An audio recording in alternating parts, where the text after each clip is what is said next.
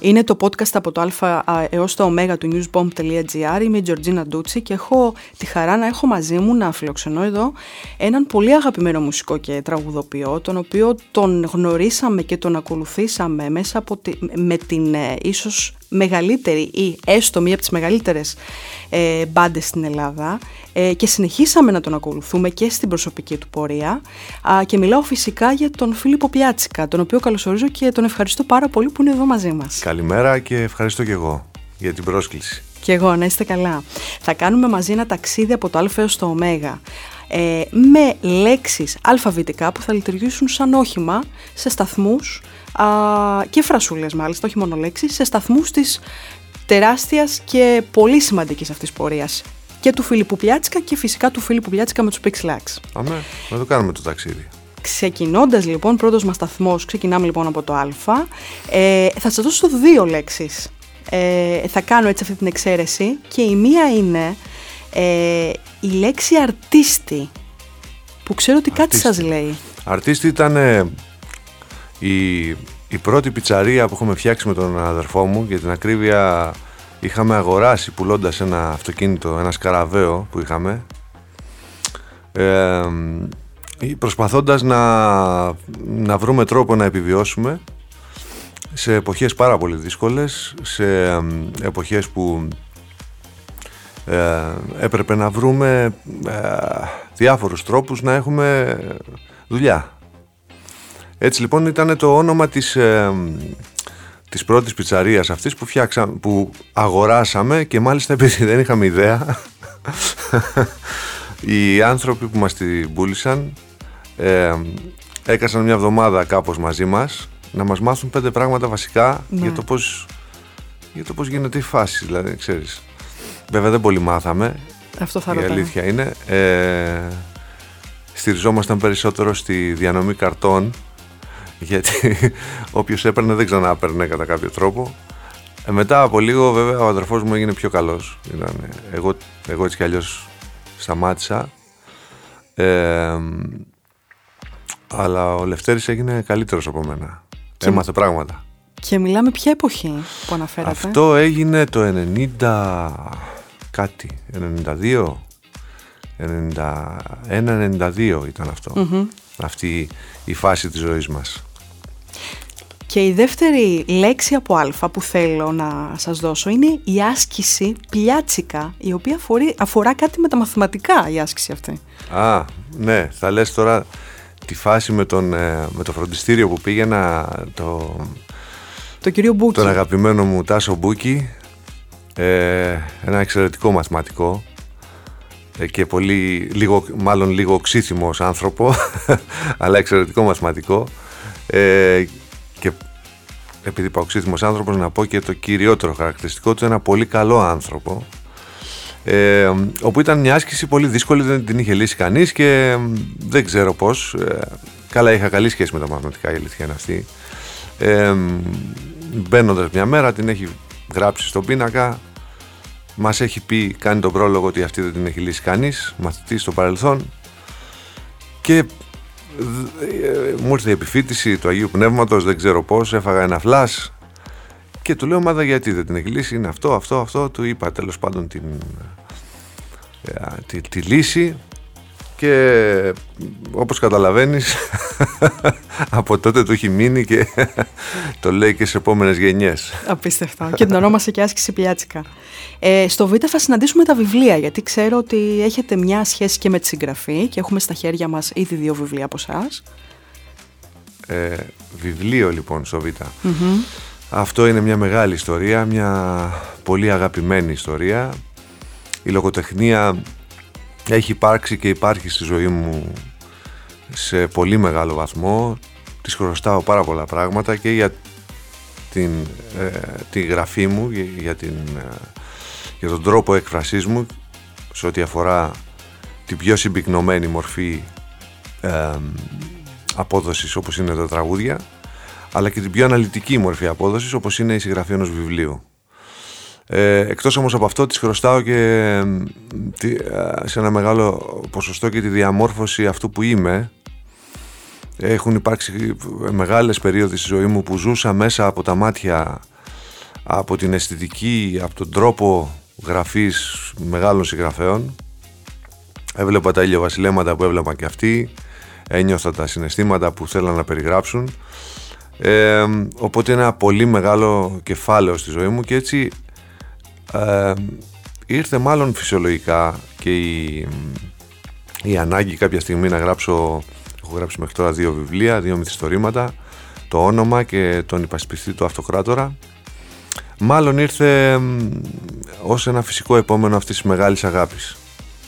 Υπάρχει και στα σκαριά και τρίτο βιβλίο, περιμένουμε και τρίτο. Ε, σε αυτή τη φάση δεν έχω μπει στη διαδικασία. Μάλλον, για να είμαι ειλικρινής, έχω μπει σε μια διαδικασία να γράφω διάφορα πράγματα χωρίς να έχω προσχεδιάσει, βάλει μια σκαλέτα να, να είναι ένα τρίτο βιβλίο αυτά που γράφω. Είναι σκέψεις πιο πολυ Και προσχέδια, ε, ε, όχι προσχέδια, σκέψεις. Σκέψεις, όχι προσχέδια για ένα βιβλίο. Όμως, αν υπάρξει όντως αυτή η ανάγκη, δεν θα την σταματήσω. Μ' αρέσει πάρα πολύ η διαδικασία. Ξέρω ότι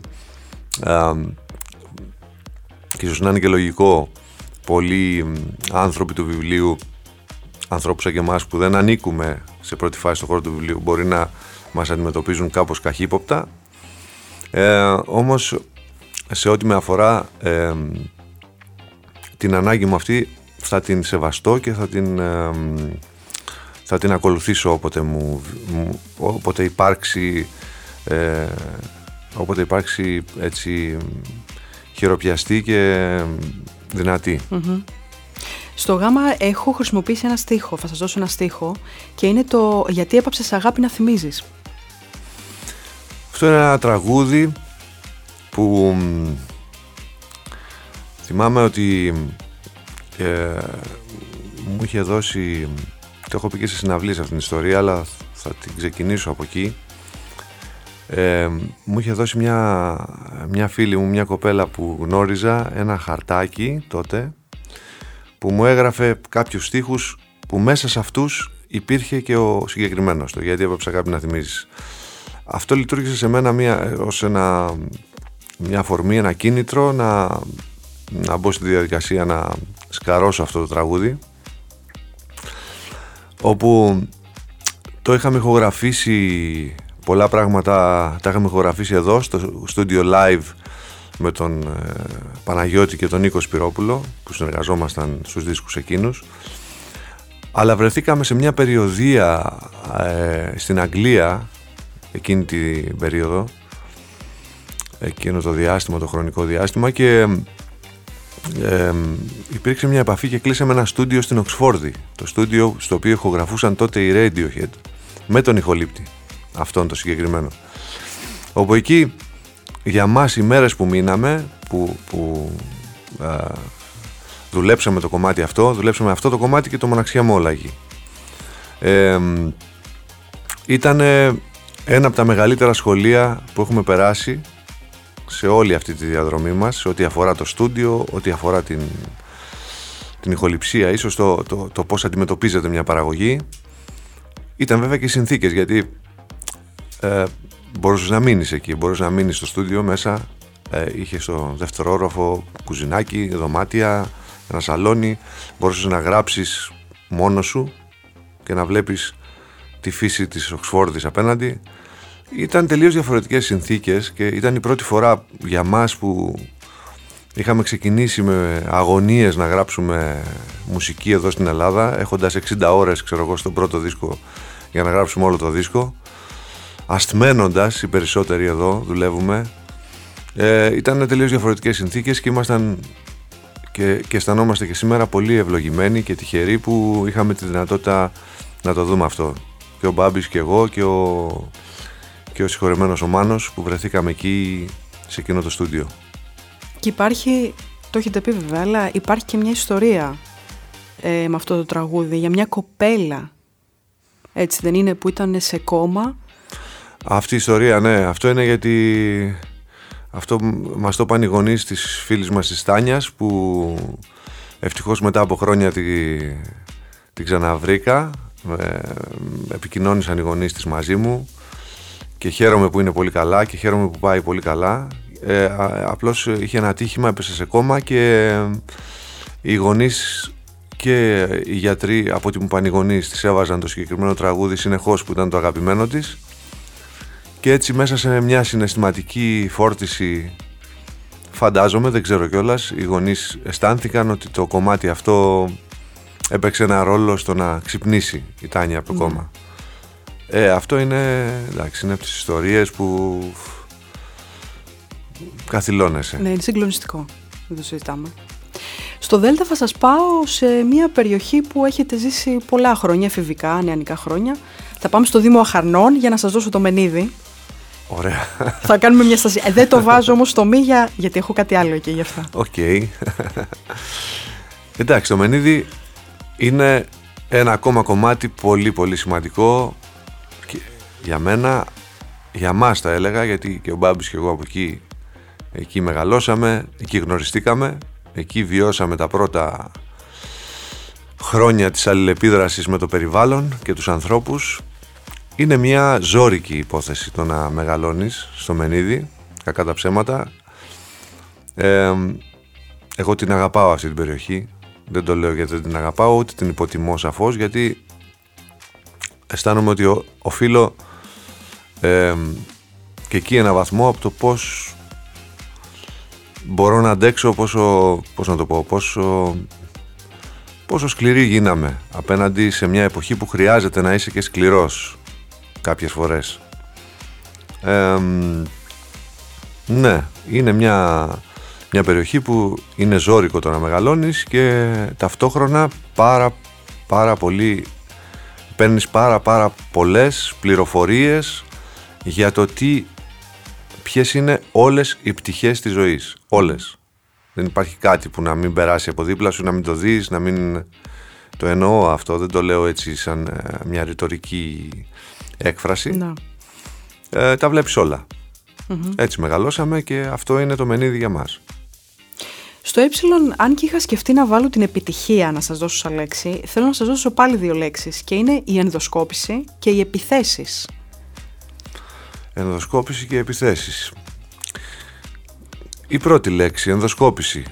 Απαραίτητη, αναγκαία, χωρίς αυτή δεν πρόκειται κανείς από εμά να πάει παρακάτω.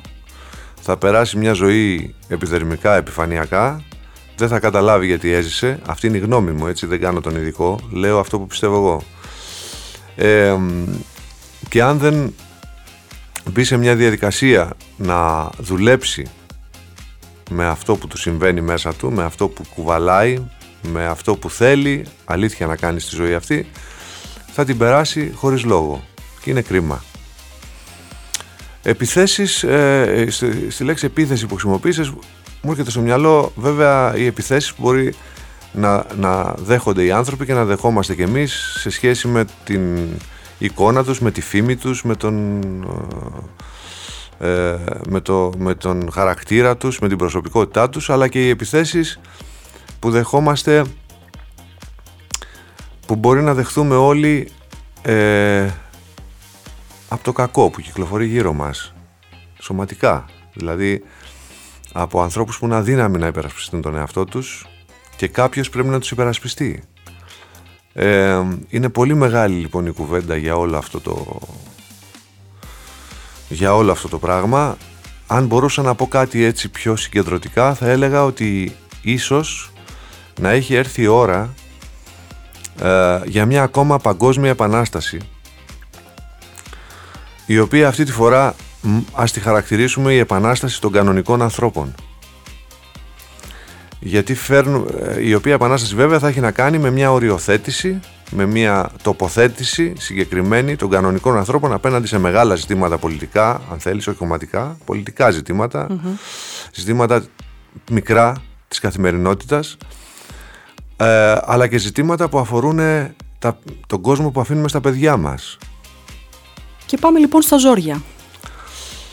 Πολλά ζόρια. Από ζόρια πολλά. Ε,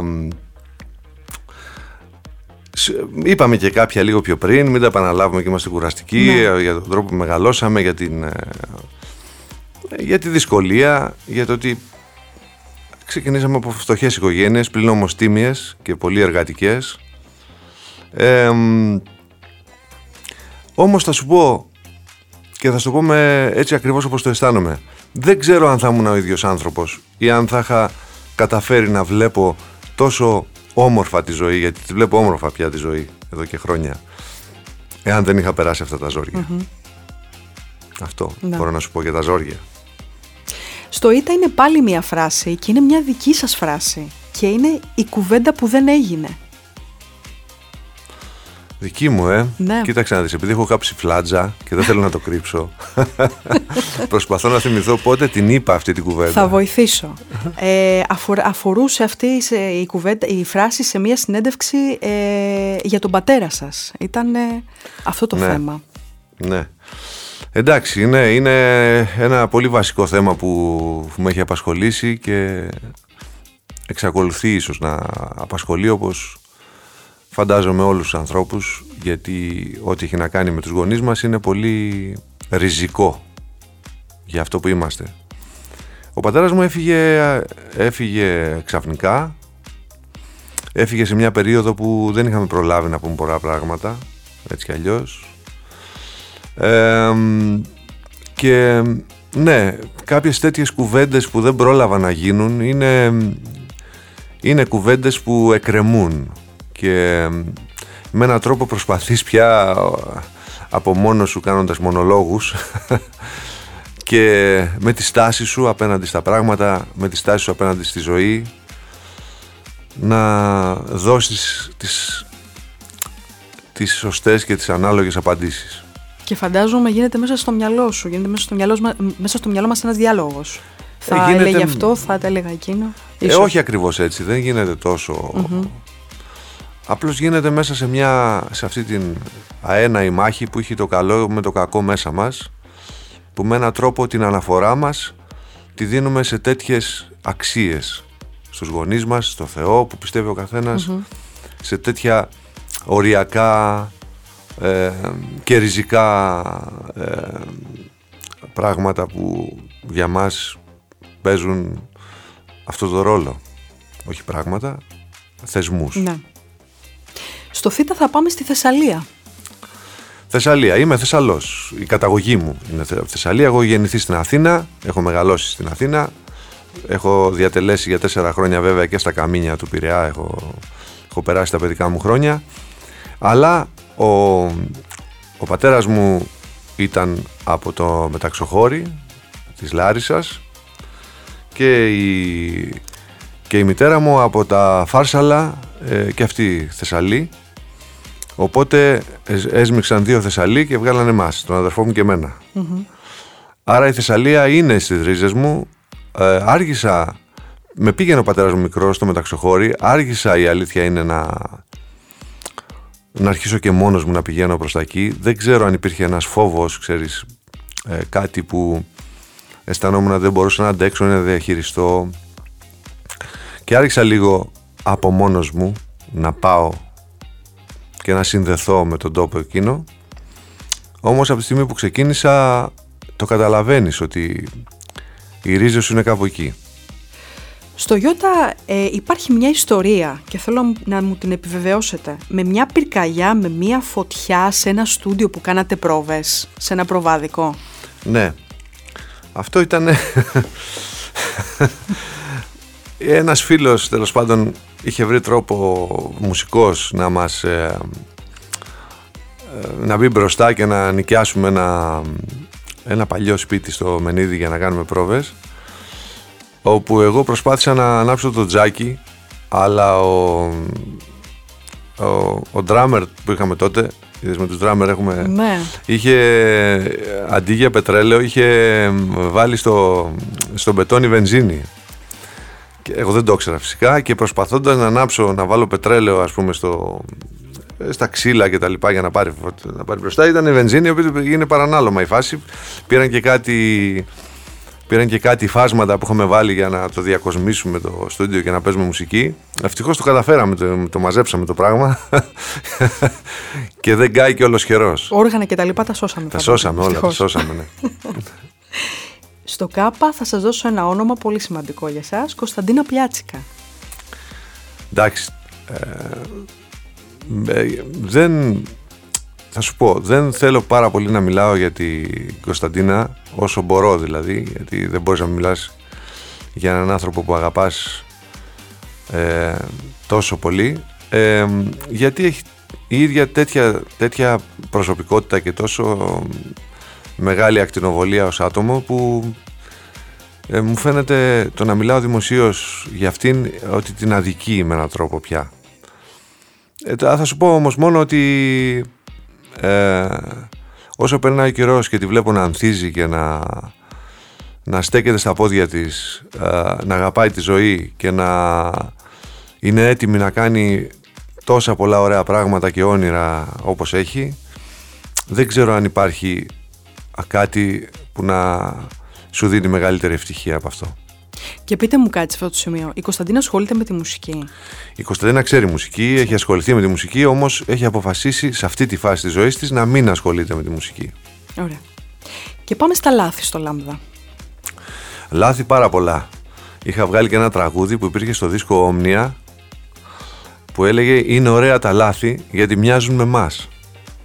Ε, εγώ λοιπόν θεωρώ ότι τα λάθη μου που είναι πάρα πολλά επαναλαμβάνω και ευτυχώς ε, από πολύ μικρός είχα μάθει να ζητάω συγγνώμη και να είναι ειλικρινής οι συγγνώμες μου.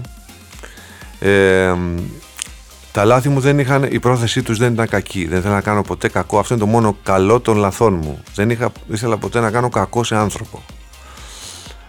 Δεν σημαίνει ότι δεν πλήγωσα ανθρώπους δεν σημαίνει ότι δεν έκανα πράγματα που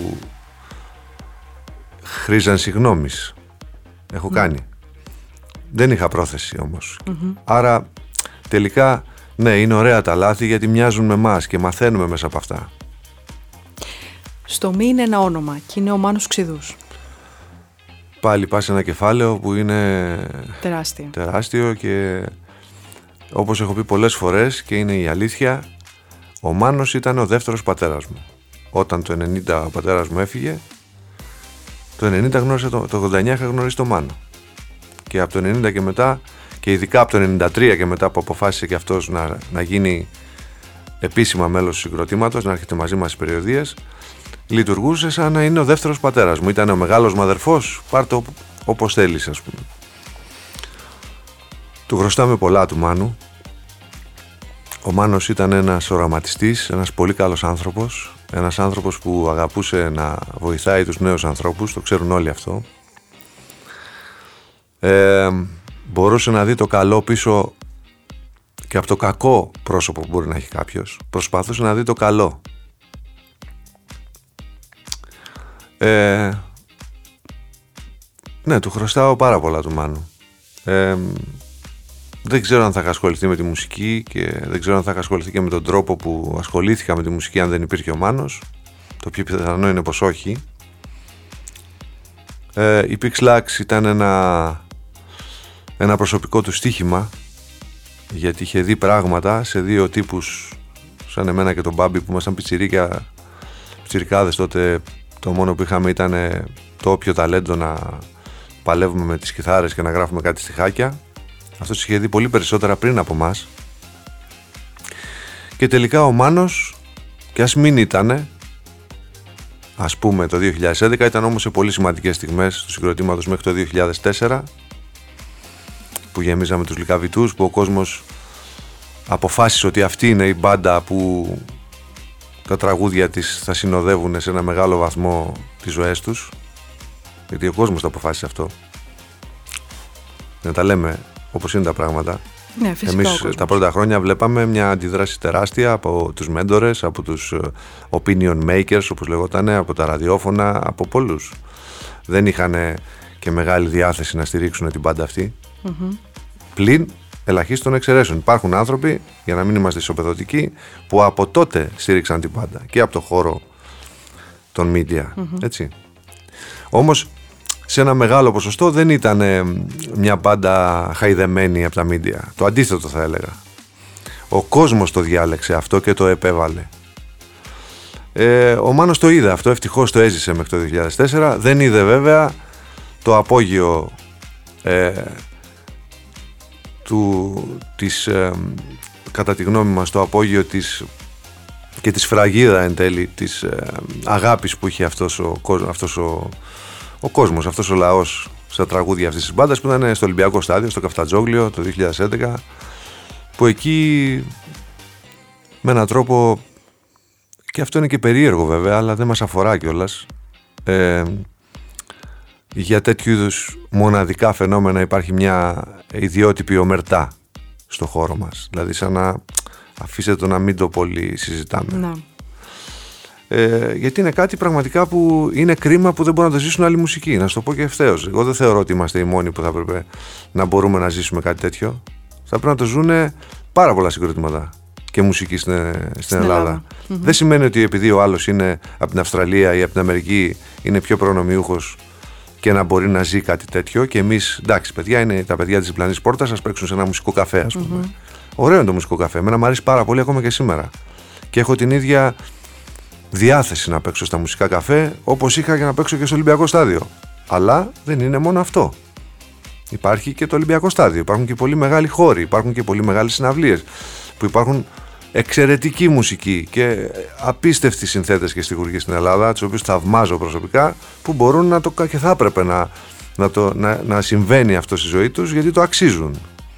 Άρα λοιπόν το να κρατάς ομερτά, γιατί δεν ξέρω, ζηλεύεις λίγο, έχεις ζόρια που το κάνανε οι Pixlax και να είσαι σε μια ιδιότυπη ομερτά, μην το πολύ συζητάμε παιδιά, μπας και ξεχαστεί.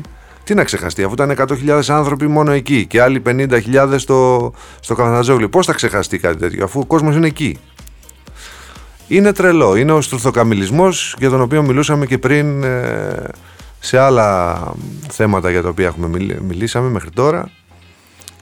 Και είναι και η τοποθέτηση ή η οριοθέτηση που όλοι μας, οι κανονικοί θα επαναλάβω άνθρωποι, θα πρέπει να αποφασίσουμε αν θα την κάνουμε ή δεν θα την κάνουμε σε τελική ανάλυση. Και αυτό που θέλω να πω εγώ εδώ σαν σχόλιο είναι ότι το 10, και το 11 αλλά και το 18 που ήμουνα στο Ολυμπιακό Στάδιο ε, είδα στην αρένα παιδιά μπροστά ε, που δεν είχαν ζήσει τις, ε, τότε την εποχή των Pixlax, το 90 κτλ. Ήταν πολύ νεότερα παιδιά και όμως ήταν εκεί και πάλι ήταν μοναδική στιγμή το Μα, 18. Ναι, και αυτό που μου θυμίζεις τώρα, είδες πώ το περάσαμε. Στο... Εμείς ξαναπέξαμε στο Ολυμπιακό Στάδιο που δεν είχαμε βέβαια 100.000 κόσμο, αλλά είχαμε 40, περίπου 30-40.000 κόσμο. Που είναι για ένα μοναδικό γεγονός, για μία συναυλία, δεν είναι αστείο πράγμα. Ε, και ναι, σε όλες μας τις περιοδίες μέχρι και σήμερα, μέχρι και αυτή που τελείωσε το καλοκαίρι που κάναμε, είναι, έρχονται νέα παιδιά που είναι σαν να έχουν με έναν τρόπο ε, μοιηθεί χωρίς να ήταν ποτέ σε συναυλίες μας. Από τα παιδιά που ήταν τότε στην ηλικία τους. Ναι. Και αυτό είναι, είναι τόσο συγκινητικό και σε προσωπικό επίπεδο τώρα θα σου το πω και αυτό είναι και το, το πολύ δύσκολο όταν ακούγονται τόσο θλιβερά πράγματα σαν αυτά που ακούστηκαν για μας. Είναι πάρα πολύ δύσκολο για ανθρώπους σαν και εμάς να, στην ουσία τώρα του θέματος, να διαχειριστούμε τέτοιες ε, άρρωστες συμπεριφορές. Τόσο θλιβερές και άρρωστες. Αυτό είναι πάρα πολύ δύσκολο. Αυτό είναι η ουσία η δικιά μας.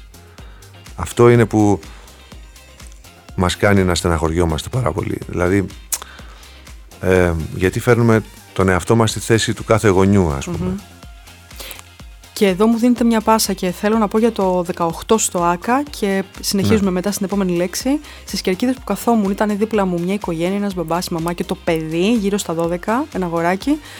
Και ακούω το σχόλιο σε ένα από τα τραγούδια στο, πριν αρχίσει το Δεν θα δακρύσω πια για σένα, που έχουν σηκωθεί οι γονείς, όρθιοι, έχουν τρελαθεί. Και φωνάζουν όμως, κραυγάζοντας το μικρό μου, αυτά τα τραγούδια μεγαλώσαμε. και ήταν δίπλα μου. Εντάξει, αυτό που, συμβαίνει, που μας έχει συμβεί ήταν και μας συμβαίνει ήταν ε, ένα μαγικό πράγμα. Είμαστε πάρα πολύ τυχεροί και πολύ ευγνώμονες. Δεν, δεν περιγράφεται όντως. Είναι σαν εκείνο τον τύπο που κέρδισε η Ελλάδα το, το Euro και φώναζε δεν περιγράφω άλλο. Ναι. Δηλαδή είναι, είναι ακραία συναισθήματα, όμορφα ακραία και Εντάξει, όταν τόσοι πολλοί άνθρωποι έχουν ζήσει ε, τόσο σημαντικές στιγμές μέσα από τραγούδια που τα γράψαμε εμείς σε ένα δωμάτιο με ένα χαρτί μπροστά μια κιθάρα ε, ναι, είναι ξεπερνάει και εμάς τους ίδιους Αυτό. Μιλώντας λοιπόν για ντράμερ, εγώ θυμάμαι έναν άλλο ντράμερ, το Βαγγέλη. Ο Βαγγέλης, ναι. Με μία καραμπίνα. Ο, Βαγγέ... ο Βαγγέ... Είδες με τους ντράμερ έχουμε θέματα. Είναι, τελικά. έχει Πρέπει το να το θέμα, ναι. προσέξουμε. Και είναι κρίμα για τους ντράμερ που έχουμε, όντως. Δηλαδή για τα... που είναι εξαιρετική μουσική και, και άνθρωποι. Ο Αλέκος ο Κούρτης, ας πούμε, είναι ο ντράμερ του συγκροτήματος σήμερα. Έχει περάσει ο, ο Γιώργος Ολιβαδάς, έχει έχει περάσει ο Φίβος. Ε, φοβερή μουσική και φοβερή ντράμερ. Τα τελευταία χρόνια μόνο λέω αυτά τα ονόματα για να ξεκαθαρίσουμε γιατί και αυτοί οι φουκαράδες μπήκαν στο... Φουκαράδες δεν είναι, αλλά οι ατυχείς, ας το πούμε έτσι, μπήκαν στο μάτι του κυκλώνα χωρίς να φταίνε. Ε, ναι, αυτό ήταν η αρχή. Ο Βαγγέλης ήταν ο πρώτος drummer του συγκροτήματος πριν ακόμα. Δεν λεγόμασταν καν Pixlax τότε. Ήταν εποχή 87-88. Είχαμε ξεκινήσει πρόβες και στείναμε την, μπα- μια μπάντα. Ναι, ο Βαγγέλης όσο και να σου φαίνεται περίεργο ένα με την, με την ε, περίεργο γιατί για την αναφορά του περιστατικού εννοώ περίεργο. Ήταν ένα πολύ ευαίσθητο παιδί. Ένας πολύ ευαίσθητος άνθρωπος. Θυμάμαι ότι είχε φτιάξει ένα κάτι σαν καφέ pub στο Μενίδη όπου ακόμα εγώ τέτοιο μέρος δεν έχω συναντήσει να έχει φτιαχτεί. Γιατί είχε φτιάξει μια με πολύ ωραία αισθητική μια pub στην οποία υπήρχε μια σκηνή ε, μουσική επάνω με την μπάνα μπάσα όλα στημένα πάντα που είχαν ήχο έτοιμο.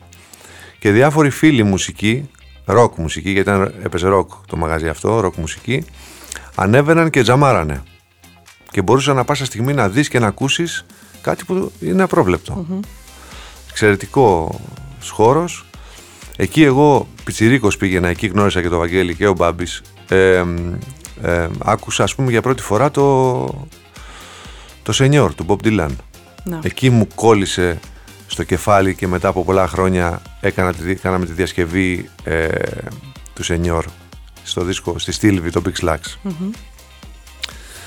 Ε, ο Βαγγέλης, εντάξει, δυστυχώς είχε πρόβλημα με τα ναρκωτικά, όπως πάρα πολλά παιδιά σε περιοχές όπως είναι το Μενίδι αλλά και γενικά γιατί ήταν το, και εξακολουθεί να είναι νομίζω το κέντρο ε, διακίνησης. Το ξέρουν όλοι αυτό. Ναι. απλώς το κοιταζόμαστε μεταξύ μας. Οκ, το πρόβλημα δεν είναι ο, αυτός που έχει ανάγκη και είναι χρήστης. Έτσι δεν είναι τόσο κοντόφθαλμα τα αν αντιμετω, συνεχίσουμε να αντιμετωπίσουμε τόσο κοντόφθαλμα τα πράγματα θα έχουμε τέτοια αποτελέσματα στην κοινωνία αυτή που ζούμε. Ο Βαγγέλης είχε πρόβλημα, από ένα σημείο και μετά το πρόβλημα αυτό γιγαντώθηκε, δεν μπορούσε να δει καθαρά, έφτασε σε μια ακραία τέτοια πράξη με κα- κάτι καραμπίνες ή κάτι παραβατικά πράγματα που έκανε και τελικά κατέληξε από ό,τι έμαθα μετά από χρόνια, μετά από ένα-δύο χρόνια γιατί ήμουν φαντάρος τότε εγώ, όταν συνέβησαν γύρισα σε μια άδεια και έμαθα ότι είχε καταλήξει στη φυλακή. Μάλιστα. Αυτό, αυτό ήταν η πρώτη ιστορία με τον πρώτο ντράμερ. Αυτά. Και πάμε στα ξεκαθαρίσματα.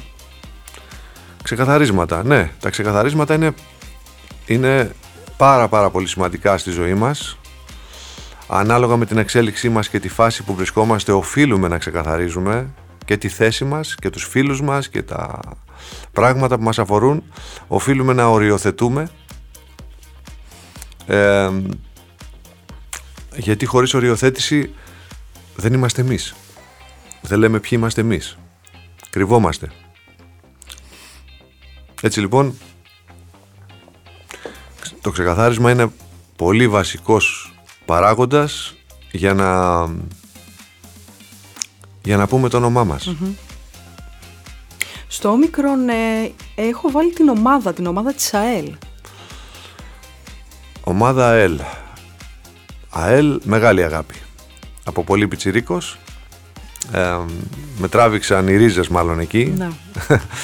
Ε, την αγάπησα την ομάδα αυτή. Ε, πήγαινα στην εφηβεία μου, ξέρω εγώ, στα χρόνια του Λυκείου. Ε, διάφορα Σαββατοκύριακα έπαιρνα το τρένο, πήγαινα έμενα στο θείο μου τον Τηλέμαχο που έμενε ε, στο, στις όχθες του Ποινιού ακριβώς απέναντι από το Αλκαζάρ σε μια περιοχή που λεγόταν Ταμπάκικα όπου απαρτίζεται κυρίως από χαμηλά σπιτάκια Και πήγαινα έβλεπα την ομάδα, την έβλεπα βέβαια και εδώ στην Αθήνα ή όπου κοντά έπαιζε.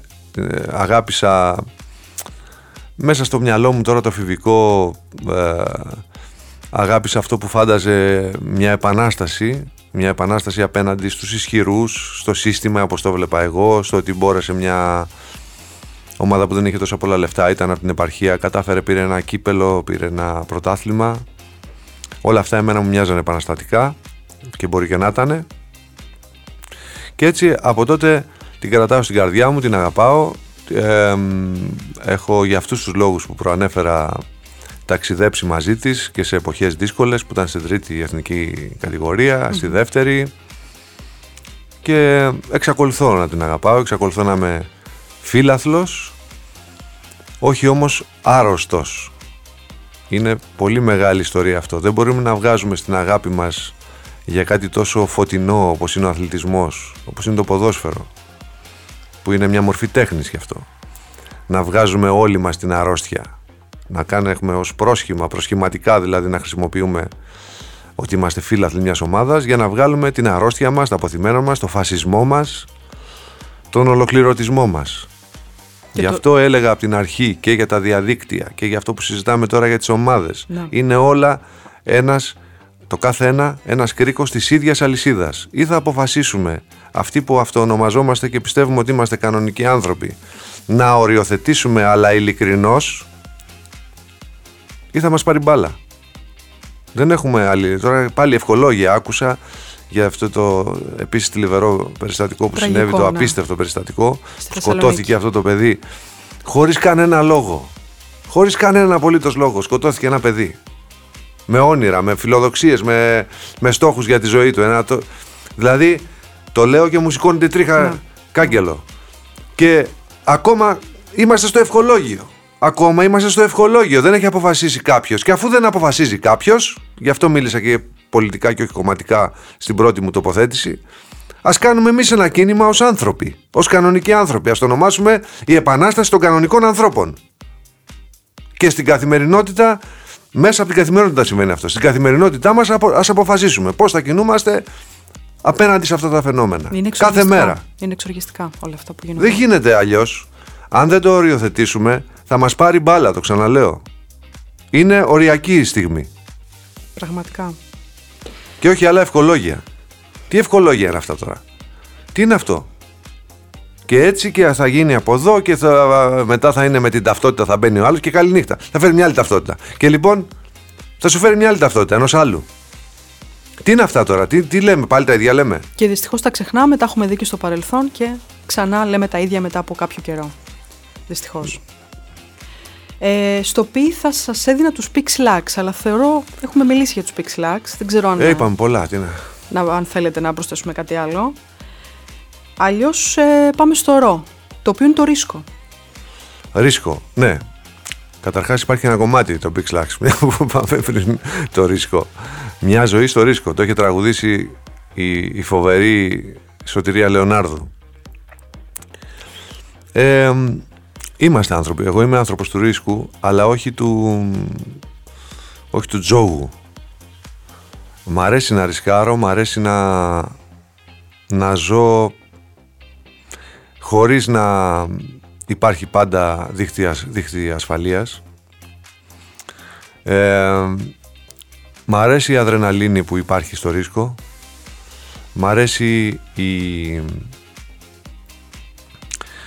η, η έλλειψη μερικές φορές ενός, ε, ε, ενός χωρίς λόγο καθώς πρέπει μου που υπάρχει στο ρίσκο αλλά χωρίς να διακινδυνεύω ζωές άλλων ανθρώπων. Mm-hmm. Χωρίς να διακινδυνεύω πράγματα ε, πολύ ουσιαστικά που αφορούν τρίτους. Όπου... Ρισκάρω για πάρτι μου. Όπου το κάνω, το κάνω για μένα. Να. Κάτι αντίστοιχο με τα λάθη που μου είπατε ότι που μιλήσαμε ε, πιο πριν. Ε, στο Σίγμα έχω βάλει το επώνυμο του Μπάμπη. Στόκας λοιπόν. Μπαμπίνος είναι ε, ο αδερφός μου. Μαζί με το Λευτέρη που είναι αδερφός εξαίματος είναι ο Μπάμπης. Από πολύ μικρή το έχουμε αποφασίσει αυτό. Έχουμε αποφασίσει χωρίς να το έχουμε πει και ποτέ κιόλας. Γιατί ήταν αυτονόητο ότι οι ζωές μας ενώθηκαν, ότι είμαστε αδέλφια και Ε, σε πολλές φάσεις της ζωής μου δεν υπήρχε ο Μπάμπης δεν ξέρω για άλλους λόγους από αυτούς με τον Μάνο. Ο Μάνος ήταν ας πούμε και για τους δυο μας κάτι σαν μεγάλος αδερφός, σαν πατέρας μας. Ναι. Ο Μπάμπης όμως είναι συνομιλικός μου. Είμαστε οι φίλοι που γίναμε αδέρφια. Αν δεν υπήρχε ο Μπάμπης δεν θα ήταν έτσι τα πράγματα. Ειδικά τα πρώτα χρόνια που ήμασταν με την μπάντα ο Μπάμπης ήταν αυτός που τραβούσε μπροστά, ο Μπάμπης ήταν η δύναμη. Ε, εγώ ήμουνα πάρα πολύ ευάλωτος. Ε, μετά από από αυτή την, την, το ζόρι που σου φέρνει ας πούμε μια τόσο ξαφνική ταυτόχρονα με το ότι ξεκινάς να κάνεις δισκογραφία δηλαδή ήταν όλο μαζί δύσκολο project ε, ο Μπάμπης ήταν εκεί για μένα και γι' αυτό είμαστε αδέλφια όχι μόνο γι' αυτό, για όλους αυτούς τους λόγους και επίσης, εγώ άκουσα και μια ωραία ιστορία για την πρώτη φορά που σταθήκατε μπροστά στο μικρόφωνο και τραγουδήσατε όταν σας έστησε σε μια συναυλία. Ο Παμπινό, ναι. ναι. Ε, καλά, εντάξει, τώρα ήταν αρχή. Πολύ αρχή. Τα ναι. κεφάλια μας δεν ήταν στη γη. Ε, ερωτεύτηκε το παιδί, τι να κάνει. Χάθηκε, τάπιε. Ξύπνησε αφού τάπιε, ξέρω εγώ, δεν ξέρω που ξύπνησε και θυμήθηκε ότι έχει μια συναυλία. Ήρθε, αλλά με τη διαφορά ότι η συναυλία ήταν στη μέση. Ναι. Ε, εντάξει, δεν, η, συνέχεια δεν ήταν πάρα πολύ ευχάριστη για κανέναν μας. Αλλά συμβαίνουν και αυτά. Ωστόσο ήταν καλό γιατί. Και στις καλύτερες παρέες συμβαίνουν αυτά. Και ήταν καλό γιατί βγήκατε και εσείς μπροστά στο μικρόφωνο και σας ακούμε και εσάς πλέον στα τραγούδια. Στο ΤΑΦ, λοιπόν, θέλω να σας δώσω το, το, το, τρολάρισμα για την τελευταία συναυλία. Εντάξει, κοίταξε, το... θα ξεκινήσω λέγοντάς σου ότι ε, το πιο δύσκολο πράγμα να νικηθεί, ίσως να είναι και ανίκητο, είναι η ανοησία. Για να μην πω την άλλη λέξη ναι. που χρησιμοποιείτε. Ε, Ω τρολάρισμα έχει ένα ενδιαφέρον γιατί γελάμε κι εμείς. Ω ουσία και ως αιμονή δείχνει πράγματα από πίσω. Δηλαδή, εντάξει, τώρα όταν κάποιος ε, κάνει ότι δεν καταλαβαίνει και μένει σε αυτό το δεν καταλαβαίνει, ε, δεν ξέρω κατά πόσο είναι οι, οι προθέσεις του Αγνές για να τρολάρει απλώς ή να κάνει μια πλάκα. Έχουμε πει αρκετές φορές ότι εμείς μια φορά είπαμε ότι σταματάμε το 2004, σταματήσαμε. Το 2011 κάναμε συναυλίες γιατί έφυγε ο Μάνος και ετοίμαζε να μας προτείνει να παίξουμε αυτές τις συγκεκριμένες συναυλίες αλλά δεν πρόλαβε, έφυγε, παίξαμε για αυτόν και αποφασίσαμε το 18, 14 χρόνια μετά το πρώτο σταμάτημά μας να ξαναβρεθούμε. 14 χρόνια ήμασταν πάντα, 14 χρόνια δεν ήμασταν πάντα. Αναθεωρήσαμε μετά από 14 χρόνια λοιπόν έχοντας ολοκληρώσει έναν πολύ μεγάλο κύκλο προσωπικό και είπαμε θα συνεχίσουμε να κάνουμε προσωπικά πράγματα ασφαλώς γιατί έχουμε διάφορες ανάγκες προσωπικές όμως η μπάντα αυτή θα πρέπει να είναι ενεργή. Την αγαπάει πολύ ο κόσμος, την αγαπάμε κι εμείς και πρέπει να ξαναείνει ενεργή και να κάνει κάποια πράγματα. Πού βρίσκεται αυτός στο τελευταία συναυλία; Ποιος μπορεί να μου πει εμένα να βρει ένα, μια ανακοίνωση συγκροτήματος που να λέει τελευταία συναυλία; Πότε είπαμε εμείς ότι είναι τελευταία συναυλία; Το είπαμε το 14 και ξαναπέζουμε το 18. Πότε; Δηλαδή, κάθεται ο άλλος και.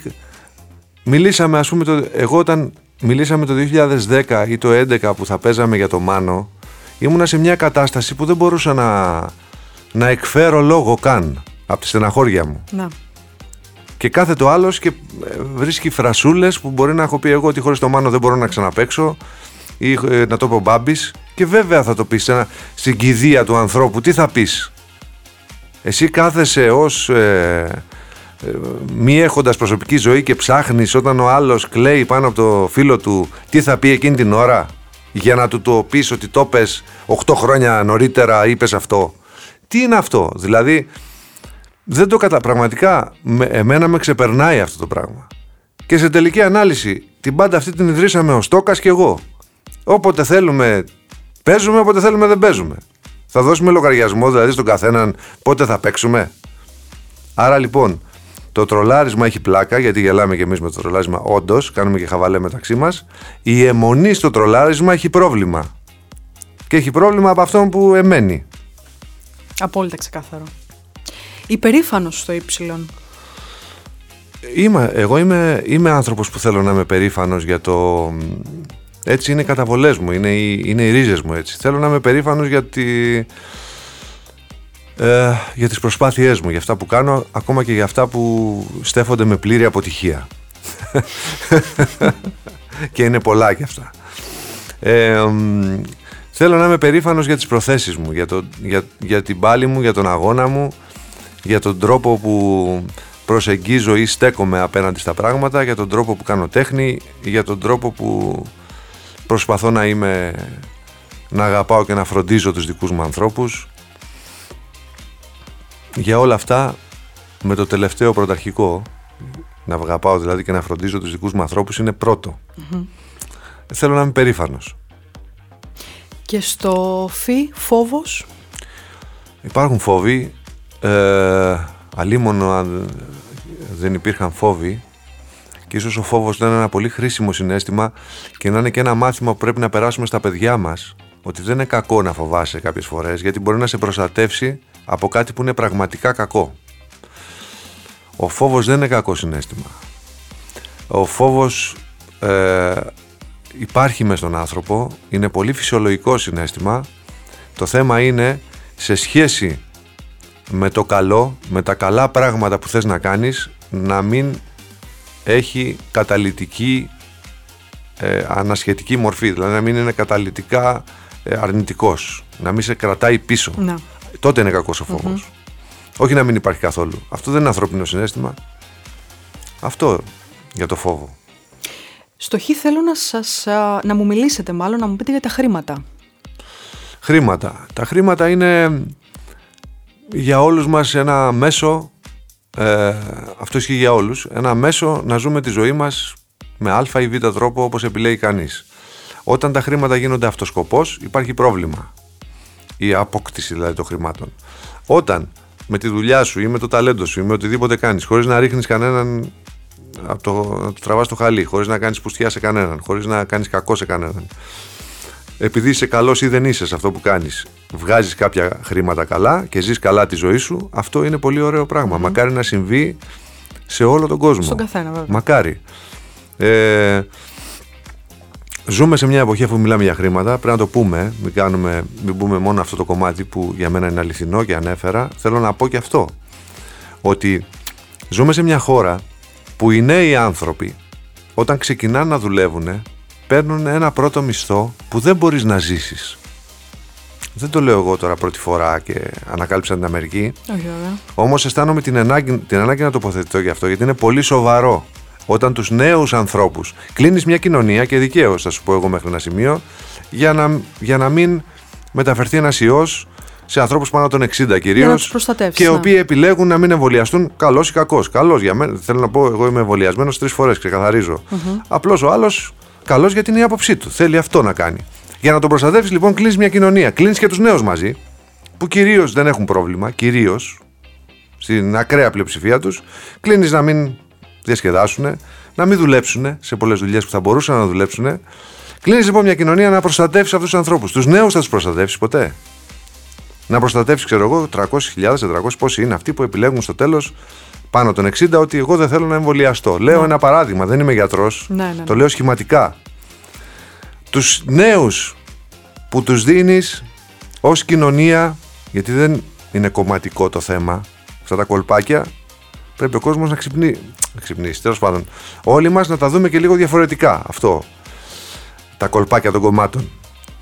Όταν τους δίνεις ως κοινωνία ένα μισθό που δεν μπορούν να ζήσουν, πώς τους προστατεύεις ακριβώς; Τι τρέλα είναι αυτή και σε αυτό το πεδίο; Γι' αυτό επιμένω, είναι η τρίτη φορά που θα το πω, θα γίνω κουραστικός, ότι πρέπει να οριοθετήσουμε αν αισθανόμαστε κανονικοί άνθρωποι. Να βάλουμε, να πούμε εδώ, μπαίνει μια γραμμή. Τέλος. Από εδώ και πέρα δεν πάει άλλο. Δεν πάει άλλο, δεν γίνεται άλλο. Να. Στην παράνοια. Πολύ σημαντικό. Διότι αυτό είναι παράνοια. Το να επιλέγεις από μια μεριά να, να προστατεύσεις μια ομάδα πληθυσμού και από την άλλη μεριά να αφήνεις ουσιαστικά στα σκυλιά μια άλλη ομάδα πληθυσμού είναι παράνοια. Και πάμε στο ψι για να σας δώσω τη λέξη ψώνιο. Αν την έχετε ψωνίσει δηλαδή, ποτέ. Κοίταξε να δεις. Εγώ δεν πιστεύω ότι μπορεί να είναι κανείς καλλιτέχνης αν δεν είναι ψώνιο. θες να πούμε, να το πούμε έτσι όπως το αισθάνομαι εγώ με την καλή έννοια του, της λέξης, να το πούμε έτσι. Γιατί αν είναι με την κακή έννοια δεν θα είναι καλλιτέχνης, θα νομίζει ότι είναι. Αλλά χωρίς ψώνιο δουλειά δεν γίνεται. Στην τέχνη πρέπει να είσαι ψώνιο. Πρέπει να την ώρα που οι φίλοι σου όταν είσαι πιτσιρίκος γουστάρα να τρέχουν να κυνηγάνε, ξέρω, να ψάχνουν για κοπέλες και εσύ και πίνουν καφέδες στις πλατείες, εσύ πρέπει να έχεις τέτοιο ψώνιο που να λες θα κάτσω μέσα σε ένα δωμάτιο να κοιτάξω πώς θα δέσω τα τέσσερα κόρτα που έμαθα με κάποιες λέξεις. Αν δεν το έχεις αυτό, δεν γίνεσαι καλλιτέχνης. Άλλο, το, άλλο το ψώνιο, άλλο το καλάμι. Αυτό είναι ξεκάθαρο. Το καλάμι είναι άλλο πράγμα. Απόλυτα καλάμι είναι να αισθάνεσαι ότι είσαι ο κυρίαρχος του συμπαντο ότι εσύ είσαι ο μέγας καλλιτέχνης και μόνο εσύ μετράς. Αυτό είναι καλάμι. Εγώ δεν έχω, έχω κάνοντας μια αυτοκριτική και πολύ σκληρή αυτοκριτική έχω εντοπίσει τον εαυτό μου να έχει διάφορες κάποιες φορές ε, όχι τέτοιου είδους ιδέες αλλά ε, κάπως ότι θα μπορούσα να μην ε, να αποστασιοποιηθώ από πράγματα που ενδεχομένως θα έπρεπε να συμμετέχω και με άλλους καλλιτέχνες και να, αλλά όμως δεν υπήρξαμε ποτέ σε αυτή τη φάση ότι είμαστε οι ηγεμόνες, ότι είμαστε οι καλύτεροι, ότι αυτό το καλάμι δεν το ανεβήκαμε ποτέ, το αντίθετο. Και έχουμε δεχτεί κριτική εμείς από ανθρώπους τέτοιους που νομίζουν ότι μπορούν να κριτικάρουν τους πάντες γιατί ξέρουν τα πάντα. Και δεν απαντήσαμε. Ναι, έχετε δεχτεί δεν απαντήσαμε συνειδητά γι' αυτό. Και βλέπω και τώρα και σήμερα αρκετούς που έχουν αποτραβηχτεί σε διάφορα βουνά επειδή έχουν την ασφάλεια μιας επιτυχίας δικαιολογημένης. Ξέρω ένα, ένα στρατό ε, τον ονομάζω στρατό εντός εισαγωγικών ε, ε, θαυμαστών ας πούμε που μπορούν να τους δώσουν μια, ένα επίπεδο ζωής καλό. Ε, είναι αποστασιοποιημένοι από τα πάντα. Αυτό έχει αποχρώσεις καλαμιού. Όντως, εμείς δεν το κάναμε ποτέ αυτό. Δεν βγήκαμε μετά το Ολυμπιακό στάδιο να κυκλοφορούμε με τον Μπάμπι με άλογα στην αθηνα Ότι κάτι έγινε, ας πούμε, τόσο τρελό και τόσο τεράστιο που ανήκουμε σε μια άλλη κατηγορία. Την επόμενη χρονιά παίζαμε σε μουσικές σκηνές ναι. και εξακολουθούμε. Αυτό θέλω να πω για το καλάμι και για το ψώνιο. Και εξακολουθούμε και θα πούμε για, την, ε, για τις εμφανίσεις που ετοιμάζετε, αλλά πριν πούμε αυτό θέλω να κλείσουμε με ένα ωραίο φινάλε λοιπόν ως τελευταίο σταθμός. Σταθμός. Η λέξη σταθμός είναι. Ωραίο φινάλε είναι ο τελευταίος μας σταθμός, είναι ένα ωραίο φινάλε. Ένα ωραίο φινάλε ίσως της πορείας, της καλλιτεχνικής ή έτσι όπως το Κοίταξε, ωραίο φινάλε, ωραίο φινάλε δεν θα ήθελα να, να μπει ακόμα. Αισθάνομαι πολύ ενεργός και αισθανόμαστε ενεργοί και έχουμε, έχουμε σχέδια, έχουμε ανάγκες καλλιτεχνικές. Ε, ας είναι η προσδοκία για ένα ωραίο φινάλε, ας πούμε έτσι. Ας είναι η προσδοκία όταν θα έρθει η ώρα να κλείσει αυτός ο κύκλος να είναι τόσο ονειρεμένος και, και αγνός και παρθένος όπως ο τρόπος που βγάζουμε τα τραγούδια μας. Αυτός να είναι ο κύκλος μας. Αυτός, αυτό να είναι η δικιά μας παρακαταθήκη. Αν υπάρχει κάτι που μπορούμε να αφήσουμε πίσω μαζί με τα τραγούδια μας. Και ξέρω ότι ετοιμάζεται ε, ως Pixlax καινούριο τραγούδι; Ετοιμάζουμε ένα, ετοιμάζουμε ένα τραγούδι που θα λέγεται «Άνθρωπος στη θαλασσα Μιλάει για αυτό που εμείς πιστεύουμε ότι αισθανόμαστε οι περισσότεροι από εμάς και για πολλά ζητήματα, για τους λόγους που αισθανόμαστε έτσι έχουμε κουβεντιάσει ήδη στην κουβέντα μας. Ε, άρα μιλάει για αυτό που αισθανόμαστε ας πούμε όλοι ως άνθρωποι στη θάλασσα που ψάχνουν να βρουν μια πηξίδα, ένα ένα φως σωτηρίας, ένα, ένα φως στο οποίο να κατευθυνθούν. Ναι. Είναι μια εποχή ρευστή, είναι μια εποχή που ο πλουραλισμός της έχει μπερδευτεί σε ένα μεγάλο επίπεδο με την ασυδοσία, άρα έχει, είναι μια εποχή που, που στροφοκαμιλίζει έντονα, είναι μια εποχή που καλεί ε, πρόσφυγες και μετανάστες στις δυτικές κοινωνίες για να πάρουν θέσεις που οι, εμείς δεν μπορούμε να τις εργασίες που εμείς δεν μπορούμε και έχουμε αποφασίσει και ίσως και δικαίως ότι δεν θέλουμε να τις κάνουμε. Και ταυτόχρονα και σε αυτό στροφοκαμιλίζει το θέμα όπως επίσης στροφοκαμιλίζει και σε άλλα θέματα στο ότι όντως δεν μπορεί αυτό που είπα τώρα να σημαίνει ότι αντέχει ε, ο δυτικός κόσμος ένα πληθυσμό άλλους τόσους. Όλα αυτά είναι πράγματα που είναι και δεν καθόμαστε να τα πούμε. Φοβόμαστε. Γιατί άμα πούμε το ένα που είπα πριν, θα στην πέσουν οι μεν. Αν πεις το άλλο που είπα μετά, θα στην πέσουν οι δε. Αλλά και τα δύο είναι σωστά. Και αν τα αντιμετωπίσεις με ειλικρίνεια, αν τα αντιμετωπίσεις με αγάπη αυτά τα πράγματα, θα βρεις λύσεις. Θα βρεις λύσεις. Ε, αυτό, για αυτόν τον άνθρωπο στη θάλασσα εμείς θέλουμε να μιλήσουμε λοιπόν στο κομμάτι αυτό και να το μοιραστούμε με τον κόσμο κάποια στιγμή όταν θα είναι έτοιμο. Έχει έρθει και ο Πυγμαλίωνας ο φίλος μας ο Δαδακαρίδης ο οποίος τραγουδάει και πάρα πολύ καλά για όσοι δεν το ξέρουν και συμμετέχει στο κομμάτι αυτό και ψαχνόμαστε με τις φωνές. Όταν θα είναι έτοιμο θα το, θα το βγάλουμε στην κυκλοφορία. Θα περιμένουμε να τα ακούσουμε και εσάς Μάρτιο θα σας ακούσουμε στη Σφίγγα λοιπόν. Ναι, στη, Σφίγγα. στη Σφίγγα θα παίξουμε, θα κάνουμε μια, την παράσταση, μια μουσική παράσταση 13 και 20 με τα τραγούδια μας. Ε, στα τύμπανα θα είναι ο Αλέκος Κούρτης, στον μπάσο ο Βαγγέλης Μαρκαντώνης, ηλεκτρική κιθάρα ο Χάρης Μιχαηλίδης και φωνή η ηθοποιός ε, ε, Ιωάννα Παπακοσταντίνου.